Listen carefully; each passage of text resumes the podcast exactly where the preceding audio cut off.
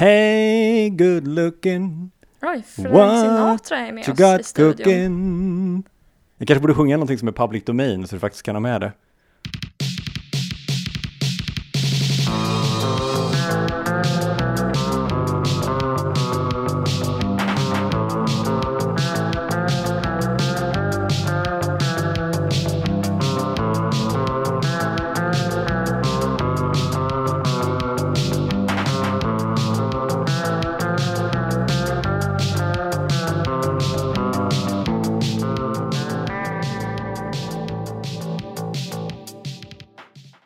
Här är Tusen saker, en eh, podd om tusen saker med mig, Kim Johansson och eh, min bundsförvant Ellen Theander eh, och Sally bakom spakarna, vår producent.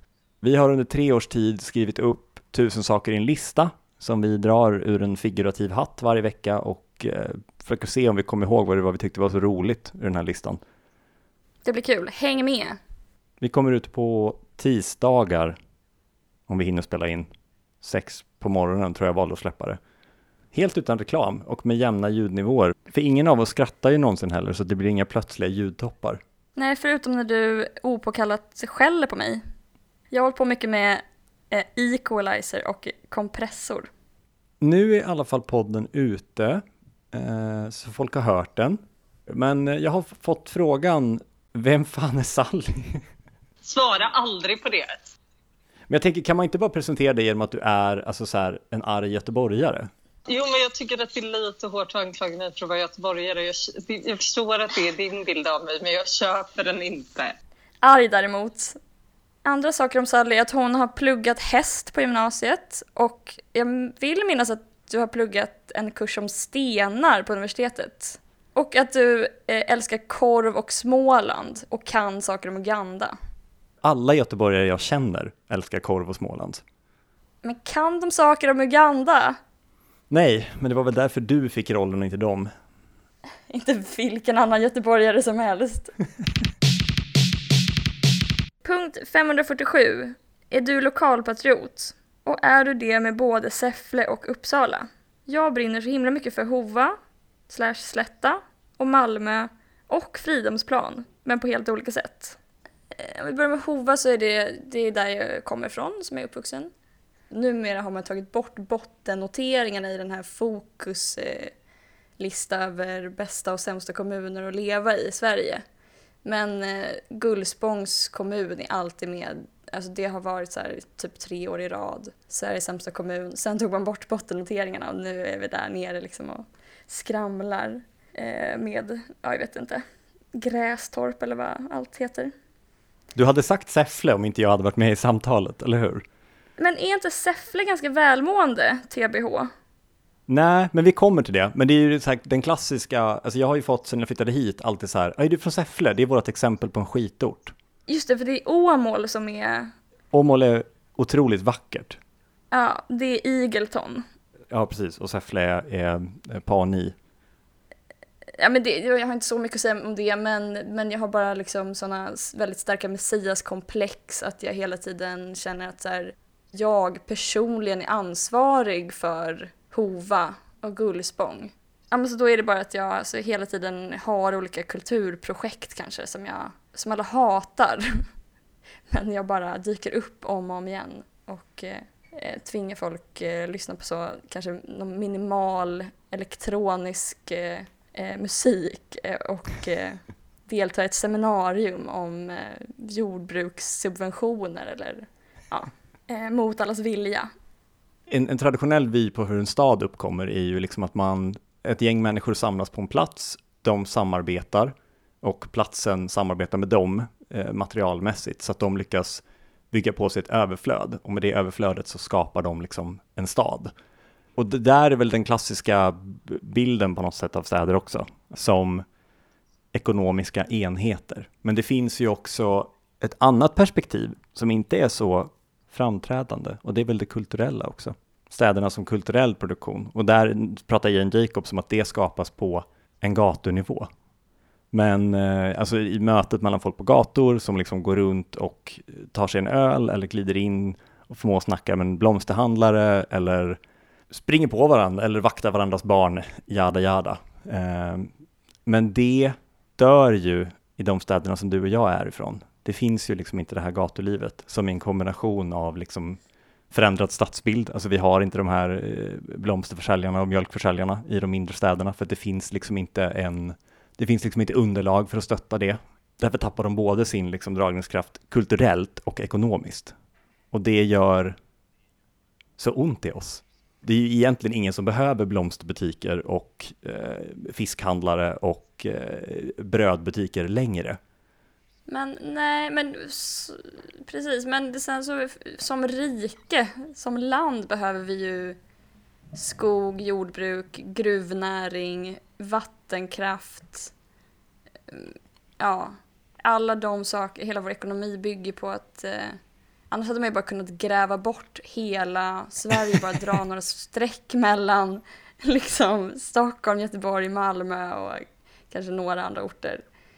Eh, men det gör man förstås inte för att det finns ju en poäng i att ha nationsgränserna som vi har dem och det är att vi behöver alla resurser och industrier som finns ute i, i landet. Så då är det ju liksom ett väldigt stort svek att inte liksom också lyckas skapa samhällen där folk också kan leva som vill bo på de här ställena. Jag tycker man kan säga att vi behöver en brödbutik i Säffle på ett makroplan. Om det är det som gör att vi får, vad producerar ni i Säffle? Papper. Vi behöver en brödbutik i Säffle för att få papper helt enkelt. Vi skulle ju mycket väl kunna uppskatta liksom Säffle och Hova för att det fortfarande finns jordbruk i en annan utsträckning. Liksom.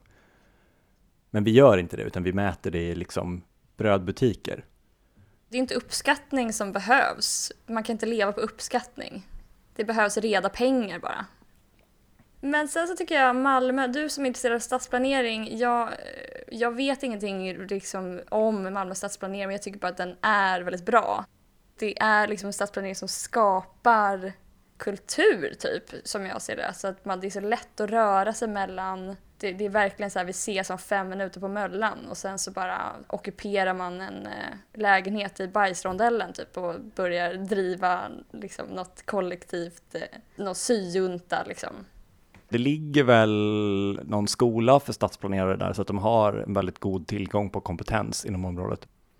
En bidragande faktor till att Malmö, som ändå är en, alltså tycker jag, en nice stad av människor uppfattas som liksom otrygg är ju just den stadsplaneringen som är. Att man har liksom, hela Malmö sitter ju ihop. Om man tittar på en karta liksom över Stockholm så ser det ut som att man har liksom krossat någonting och så har det bara spridits ut stadsdelar överallt med långt emellan. Medan Malmö är verkligen bara som en boll på kartan. Vilket leder till att om det händer någonting i en förort, för att det händer ju precis lika mycket i Stockholm om inte mer, så då händer ju det där borta, medan i Malmö, men Rosengård ligger väl geografiskt sett mitt i Malmö.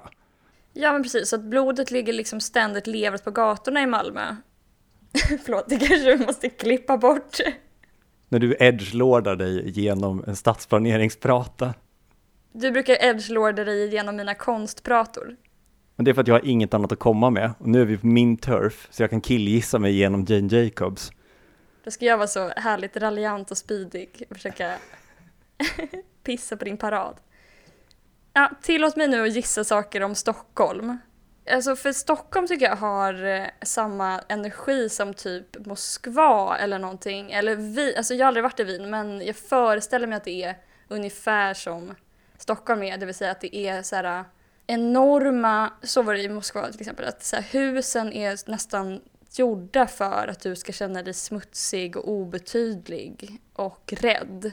Eh, och det är liksom eh, väldigt, väldigt så här, bakom lyckta dörrar stämning och så här, förborgade fasader och eh, det är så på något sätt som att man går runt med en känsla av att så här, den här staden, jag vet inte vem den här staden är till för men det är inte mig och jag har inte tillträde till, alla dörrar är stängda, jag har inte tillträde till liksom det som krävs för att ta mig fram i den här stan och jag måste hela tiden sitta och liksom åka, man är hela tiden i liksom kollektivtrafiken för att försöka träffa sin bästis som man träffar fyra gånger, eller liksom en gång i kvartalet. Man bor i Roslags Näsby och hon bor i Skogås. Man paddlar i ett strömt hav, försöker man liksom simma fram till varandra.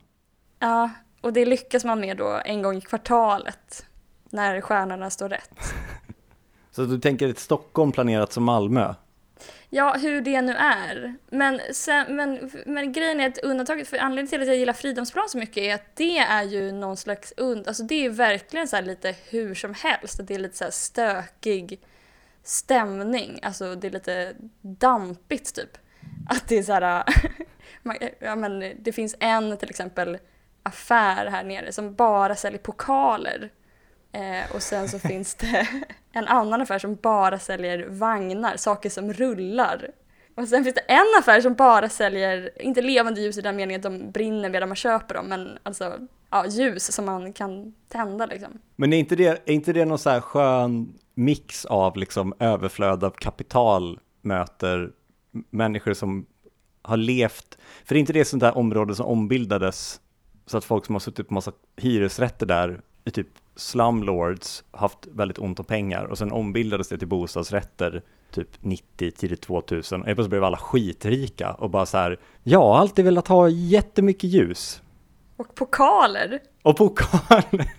Det finns någon pappa som jobbar som mellanchef på Volvo eh, som köper så pokaler till sin fru på skoj och tycker att han är jätterolig. Världens bästa regering. Världens bästa diskmaskin. Så fnissar han och har den bakom ryggen. Mm.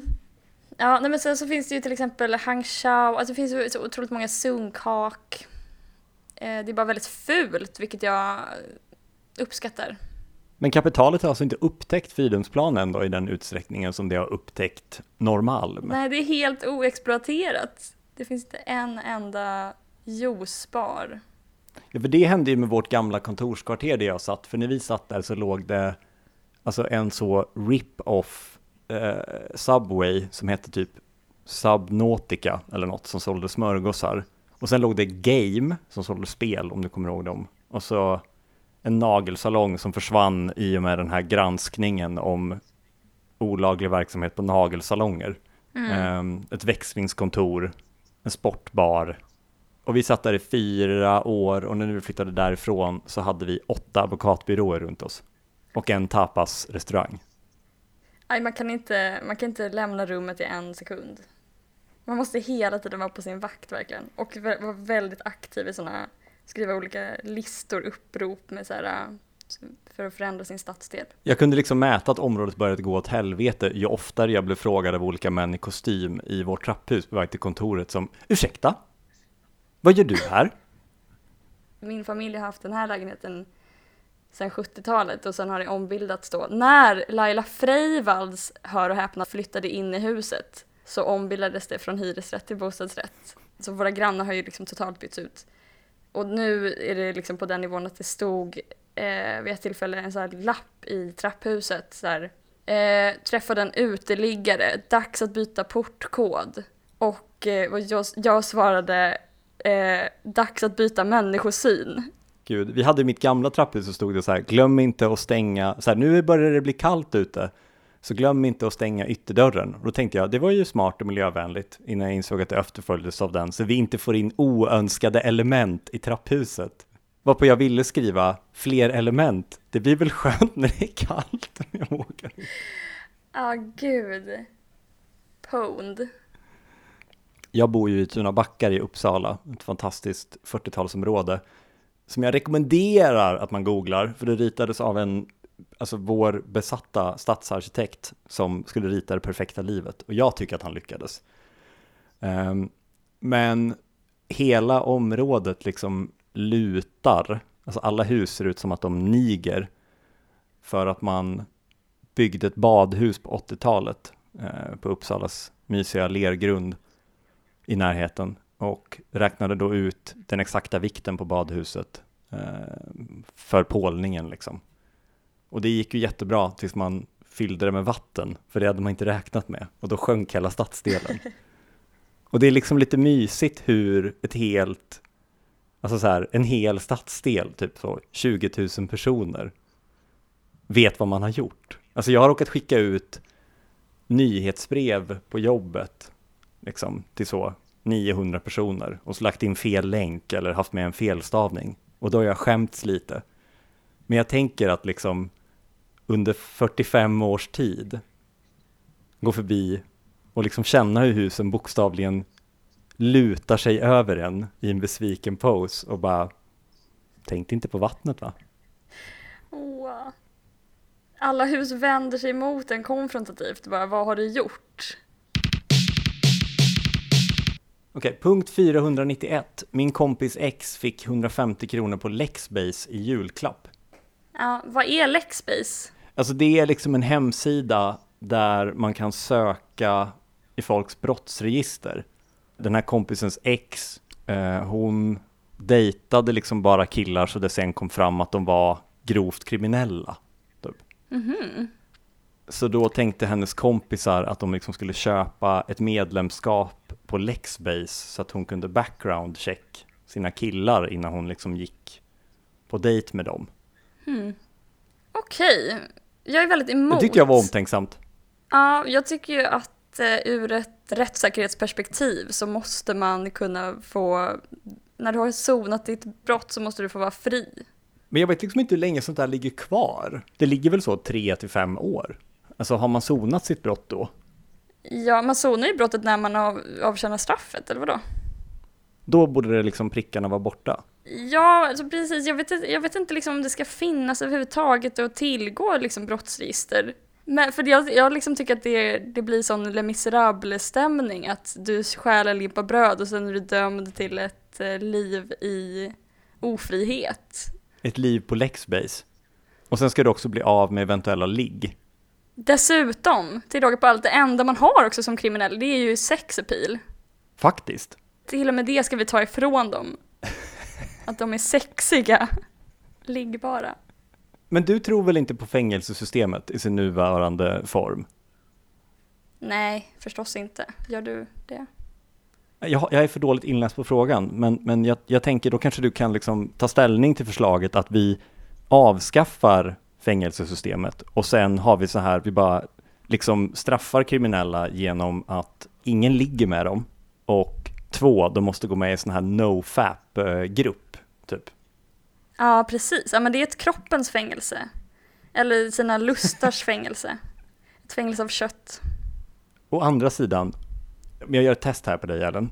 Du, du går ut på dejt med någon som är exakt i din smak. Jag vet inte exakt vad den är, men vi tänker att det här är din smak. Ehm, och sen så kommer det fram att han är tungt kriminell och att du absolut inte får ligga med honom. Förlåt, vad är frågan? Då är det väl det enda man skulle vilja göra. Jaha, ja precis. Ja men exakt, för det, jag tror att det, det är väl det som är sexualitet. Att bryta mot, alltså att eh, liksom, det är som alla, alla tabun och samtidigt normer förstärkta. Eh, och allt som är förbjudet och allt som är, Är det det sexigaste vi kan tänka oss? En, en grovt kriminell man som man absolut inte får ligga med. Har vi liksom gett, ger vi då kriminella män ännu högre sexappeal? ja och det var det hon fick presentkort på då. Så grattis till henne. Jag kan swisha 150 spänn till. Det är fan inte mer än rätt. Klart hon ska ha fyra månader otroligt ligg. Har vi något mer på Ja, Lexbase? ska vi gå vidare? Alltså jag har en, en lång grej, men jag tror inte att det är kul på liksom det här med, för att det, det, jag pratade häromdagen med min kompis om ban the box, alltså att man inte får kolla brottsregister på personer vid, eh, liksom för att anställa eller för att rekrytera. Ja. Och då finns det någon studie som visar att det leder till ökad diskriminering av svarta. För att om du inte har tillgång till informationen om folk har begått brott, då kommer du bara gissa istället vilka som har begått brott. Så då så liksom förlorar svarta som grupp på bandbox enligt den här studien då. Och det är väldigt kontraintuitivt, man tänker att så här, äh, det, ska vara, det är rättssäkert och det är egalitärt med bandbox. Eller det tänker jag i alla fall. Så här. Men det, ska inte, det är ingenting som en arbetsgivare ska lägga sig i, alltså, om man har suttit i kurran. Liksom. Och det är inte det som avgör ens produktivitet heller. Så att det måste finnas något sätt att ha bandbox och samtidigt, eh, alltså för att om en arbetsgivare då diskriminerar på någon av de grunderna, alltså antingen bara baserat på fördomar eller då statistik eller baserat på, band, liksom på brottsregister så är det ju det är arbetsgivaren som ska åka i kurran i så fall. Det är överhuvudtaget väldigt konstigt tycker jag att man rekryterar på personlighet, personliga egenskaper. Du får ursäkta en gammal, en gammal ortodox marxist. Jag tror du skulle säga att du får ursäkta dem med personlighet som en disktrasa. Jag tycker det är diskriminerande. Alla vi som är hyperkompetenta men saknar personlighet. Varför pratar ingen om hur vi diskrimineras? Verkligen. Var är vårt Samhall? Ja men exakt. Jag har anmält alla min, de 200 arbetsgivarna som jag sökt jobb hos till Diskrimineringsombudsmannen. För att de tog med min tråkiga personlighet i beaktande vid rekryteringen. Master, check. Arbetslivserfarenhet, check. Vi sätter stor vikt vid dig som person. Fuck! Varje annons går bort. Gett sig ut på naturstrapats. Jag ska ut i båten och fiska. Eh, Men jag kommer vara med er. Här är jag. Otroligt. Jag ska bara hämta draglådan. Jag ska bara hämta dragspelet trodde jag du sa. 704. De som ihärdigast förespråkar privatmoral är de som fattar skitbeslut. Eh, Alla vi som har ett eh, strukturellt ekonomiskt perspektiv och friskriver individen från ansvar är veganer och perfekta änglar. What's up with that? Punkt 705 är dubbelmoral är privatmoral. Eh, Och det finns tydligen inget folk hatar mer än dubbelmoral, vilket bara straffar personer med hög moral. Man avkräver dem att leva som de lär, vilket är allt mindre möjligt ju högre moraliska ideal man har. Eh, medan folk som lär skit kommer undan.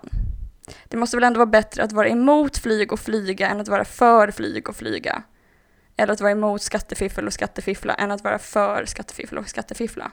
Det är svårt att hävda hög privatmoral men inte följa det. Ja, då anklagas man för hyckleri, men det är det det inte är. För det beror på om man är materialist eller idealist. Om man är liberal så är, då är man ju bara intresserad av privatmoral. Då tycker man att allting ska vara, allt ska vara inom den privata sfären på något sätt. Men om man är vänster så tenderar man ju tycka att eh, så lite som möjligt ska utlämnas åt liksom folks nycker och later. Och inte bara för att det är sårbart utan också för att eh, moral är någonting som man också föreställer sig är avhängigt eller det är en funktion av ekonomin kanske. Men jag kommer att tänka på det här i alla fall för att det har varit lite på tapeten tänker jag med just att den svenska coronastrategin bygger på privatmoral. Eller på individuellt ansvar. Och också Black Lives Matter-demonstrationerna vars eh, policyförslag nästan, till viss del i alla fall, verkar vara, gå ut på att alla ska bli rena i sina hjärtan eh, genom botgöring typ. Och eh, EU har ju nu då biktat sig i en resolution. Har, har, du, har du läst det? Att EU har antagit en resolution som erkänner, i princip så här, den erkänner rasism eller strukturell rasism. Nej, det har jag inte hört. Berätta. Den går bara ut på det helt enkelt. Det är, inte, det är ingen policy, det är ingen politik. Det är bara en bikt. Som om liksom rasism vore en själslig angelägenhet och inte en fråga om liksom a-kassa och minimilön och anställningstrygghet. Och saker som faktiskt EU också har makt att eh, påverka, som, som på riktigt skulle påverka rasism. De människorna med, som då har hög privatmoral, eller som du beskriver som så här, bra människor. Alltså det borde ju ändå vara mer okej för dem att flyga. Men då faller ju deras höga moral eh, ur liksom allmänhetens perspektiv. Så att därför borde man definiera moral som den som är mest öppen för att vi inte skulle få flyga. Ja, jag håller inte alls med om att det är, alltså det är verkligen inte upp till vänstern överhuvudtaget att eh, eh, liksom eh, ha en könsneutral eh, särk på sig som de har dumpster-divat fram. Alltså det, det står liksom inte i kapitalet att man ska göra så, vad jag vet. Alltså för det är tvärtom så är ju, om man är vänster, det är ju att man är materialist, historiematerialist och i, inte tycker att, ja, nej men att eh, det helt enkelt, allting är en fråga om ekonomi och policy och eh, lagar. Och, men liberaler då, det är de som är möjligtvis hycklare för att om de nu anser att, att det är våra beslut, våra individuella beslut, vår konsumentmakt och vår privatmoral som ska eh, förändra samhället, då har vi ett problem för de har ju själva usel moral och bara så här jobbar på McKinsey som inhouse demon och gå på Jordan Petersons köttdiet fast med bara utrotningshotade djur och har eh, så här svart bomull på sig som minst tre personer och ett ekosystem har dött vid tillverkningen av. Och sen så köper de ett eh, elfenbensskrin för att ha någonstans att förvara alla sina blodsdiamanter på sin ribbåt. Så det, det är de som är, de skulle tjäna på rent så här, liksom intellekt, för att vara intellektuellt hederliga och konsekventa så skulle ju de behöva vara marxister om de nu ska försvara sin CP, sin vanvettiga livsstil. Det är inte mig det är fel på. Varför kan jag köpa ett elfenbensskrin? Varför kan jag ha så mycket pengar? Förbjud elefanter för guds skull. Nu tänkte inte jag höja priset på den här livsviktiga medicinen, men nu kan jag göra det. Men det är väl som den där gamla, alltså så här, det, det, är väl mer typ en, vad ska man säga, nedlåtande vits. Det är så märkligt att det är just de som är liksom nazister, rasister, alltså de som tänker på så här blod och jord-bilden av liksom nationer och länder. Att det är just de man inte vill ska utgöra nationen eller fortplanta sig. Ja. De som borde vara väldigt för inblandade av lite bra DNA i sin genpool, det är de som är strikt emot det. Precis, de har så en eh, liksom obefintlig käklinje själva. Men det är så Ivar Götesson i Flen som verkligen skulle behöva lite Usain Bolt DNA eller Armand Duplantis DNA.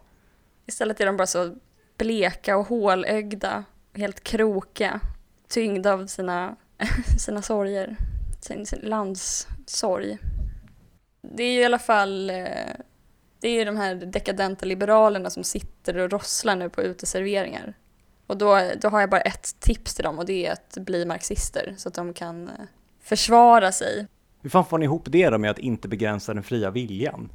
Det är väl det, alltså i själva verket så är det här med Alltså det är bara ett svepskäl för att de vill bara inte att någon ska komma och störa dem när de är mitt uppe i att bete sig.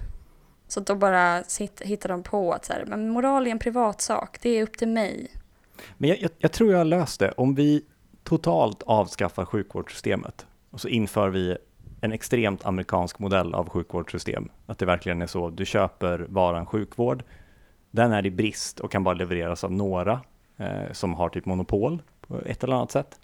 Eh, så de kan ta vilka pengar de vill. Så att sjukvård blir liksom otillgängligt. Sen reglerar vi skiten ur allt annat. Jag kan ändå skada mig och göra vad jag vill. Jag kan välja vilken vårdgivare jag vill. Men jag får inte låna pengar där vi har total kapitalregulation, alltså vi har en planekonomi, fast just sjukvårdssystemet är... Ja, det, det enda man får välja är vård. Fan, vi kan ge, jag kan ge dem apoteken också. Man får välja mellan bra vård och dålig vård. Båda är gratis. jag tänker så. Total, totalitär, totalitär kommunistisk stat med artificiella val. Här har vi, här har vi öppnat en, som vi kan liksom, för att liksom ändå hålla dem tillfredsställda så kan vi öppna en dålig skola där vi anlitar skådespelare som liksom får stå utanför och ja, röka och riva sönder läroböcker. Typ. Så att de kan gå förbi och bara, vilken tur att jag valde den bra skolan till mina barn. När vi har avskaffat valuta så kan vi, vi kan ge dem monopolpengar och så kan vi säga åt dem på, i brödkön att liksom, när det kommer människor med en sån blå bindel, så ta emot deras papperslappar och, och, typ le och stoppa ner deras bröd i en påse så att de ändå känner att de får bra service. Det är som ett omvänt Goodbye Lenin. Att istället för att den liksom eh, kommunistiska staten föll så upprättades den och några liberaler hade legat i dvala. Så vi, ja alla andra går runt i en, en, kommunistisk utopi. Men för några liksom på Östermalm leker vi fortfarande valfrihet. De får så ja. motsvarigheten till en sån plastratt som man har i bilen. Så att barn tror att de kör bil. Så får de hem en massa blanketter där de ska välja skola och vårdcentral. Men det de inte vet är att de alltid kommer hamna på sjukhus nummer fyra eller skolenhet 28. Det är bara att de heter sådana saker som Engelska skolan eller Östra Real. Accent Equity skolan. Fan, vi har ju löst det Ellen! De, de behöver bara ha något att uppehålla sig med den enda kvarvarande eh, gurkproducenten som producerar Folke-gurka, eh, vi liksom tar den och så ber vi etikettillverkarna att designa 12 olika liksom saltgurkaetiketter och så ställer vi dem i en sån speciell butik som de med blå liberalbindel får gå in i och känna att de får välja gurka. Sa du folkgurka? Vad skulle du döpa en kommunistisk inlagd gurka till? Det är titeln på avsnittet. Folkgurka. Vår gemensamt ägda gurka. Som vi alla har gått ihop, suttit i ett sånt hemligt mötesrum och bara viskat och planerat och räknat på hur vi ska få. Som mättar alla. Jag blev lite sen till inspelningen för att jag behövde välja märke av AA-batterier i affären. Ja. Jag visste liksom inte om det passade bäst med ett batteri för digitalkameror eller radiostyrda bilar till den här ljudinspelningsapparaten. Och då kände jag bara, ge mig ett folkbatteri. Ja. Men vad skulle det heta? Goodbye... Goodbye Macron! Goodbye Macron! Där har vi det. Gud, jag har aldrig sett det med så uppspärrade ögon. Det är en iver. Jag har aldrig varit så här exalterad över någonting. Man springer ut på stan för att man ens, en stackars gamla sjuka farmor som har varit med i Folkpartiet hela livet ska ut på en promenad. Så man skickar ut sina kompisar för att rolla upp sådana här clear channel-affischer som man har sparat i källaren. Cola Zero Cherry, äntligen är den här. Köp två för 19. Hon går förbi, tittar på den och ler. Allt är som det ska. Det finns inget att se här. Vänta, varför ser det ut som att det står fri kollektivtrafik bakom affischen? Nej då farmor, du börjar bara bli senil. Fortsätt gå bara, vi ska välja gurka. Hej då Sally! Hej då! Tack för idag. Tack själva. Hälsa Thomas. Är du på en båt Sally? Jag är på en båt! Båt! Kan inte det här vara ditt intro bara? Våran göteborgska producent, att du bara är på en båt. Det är det enda jag tänker att någon någonsin behöver veta om mig. Jag har varit på en båt i alla fall en gång. Och solnedgången liksom speglas i ditt ansikte på ett helt underbart sätt. Ja, är det beauty? Skaraborg. Slätta är det enda rätta.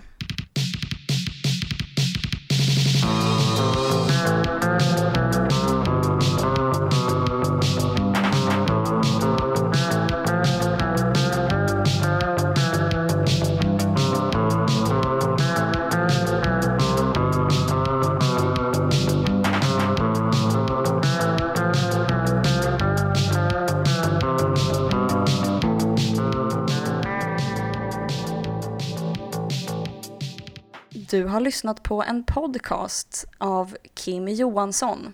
Producent var Sally Eriksson, ansvarig utgivare Ellen Theander. Det är exakt samma röst som jag använder när jag eh, är eh, voiceovern till filmen som spelas när man läggs in på Karolinska, alltså Nya Karolinska. Välkommen till Karolinska Universitetssjukhuset. Det är också besläktat med din eh, åtta sidor eh, Poetry Slam-kille. Ja, men det var mitt, mitt första spikjobb, så jag, jag liksom tog i alldeles för mycket. Jag trodde liksom att det var en performance, att man skulle göra ett performance. Eh, men det var ju liksom bara en informationsfilm, så att man tittar på den så är det så här långsamma bilder som flyter förbi för att det ska vara pedagogiskt och liksom lugna patienter. Och så hör man liksom i bakgrunden. På sjukhusvägen 3 ligger Rum för stillhet, våran kyrka där alla religioner är välkomna. Du når den från huvudentrén via hiss eller rullstolsanpassad ramp. Det är lite så speaker på någon slags delfinshow.